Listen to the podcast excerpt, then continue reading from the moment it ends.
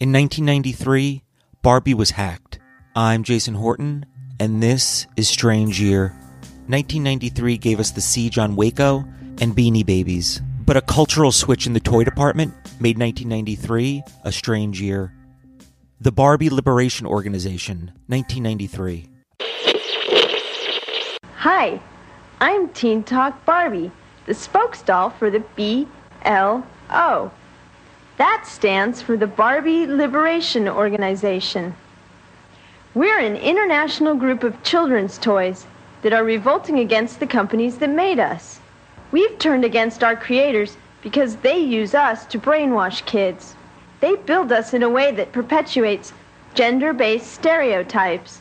Those stereotypes have a negative effect on children's development. We have set up our own hospitals where we are carrying out corrective surgery on ourselves.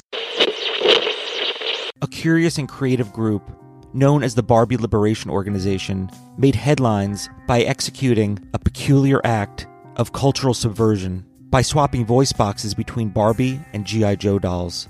They sought to challenge societal norms and question the influence of mass media on gender roles and identities. This playful yet thought provoking act stirred up debates and shed light on the power of consumer culture. In 1993, the Barbie Liberation Organization purchased an estimated 300 to 500 Barbie and G.I. Joe dolls, removed the voice boxes from the dolls, and swapped them. So Barbie would speak in a deeper voice, saying things like, Eat lead, Cobra, and the G.I. Joe dolls would say things in a higher register, like, I love to shop with you.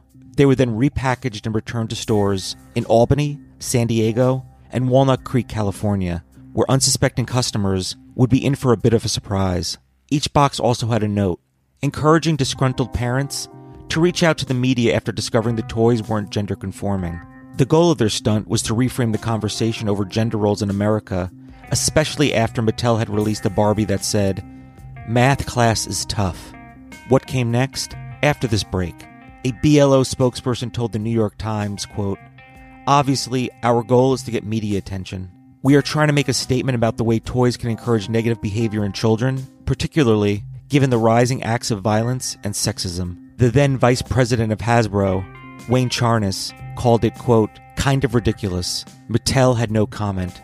After the holidays, the story had died down. But like Barbie once said, vengeance is mine. Thank you so much for listening, and I'll be back next time with another episode of Strange Year.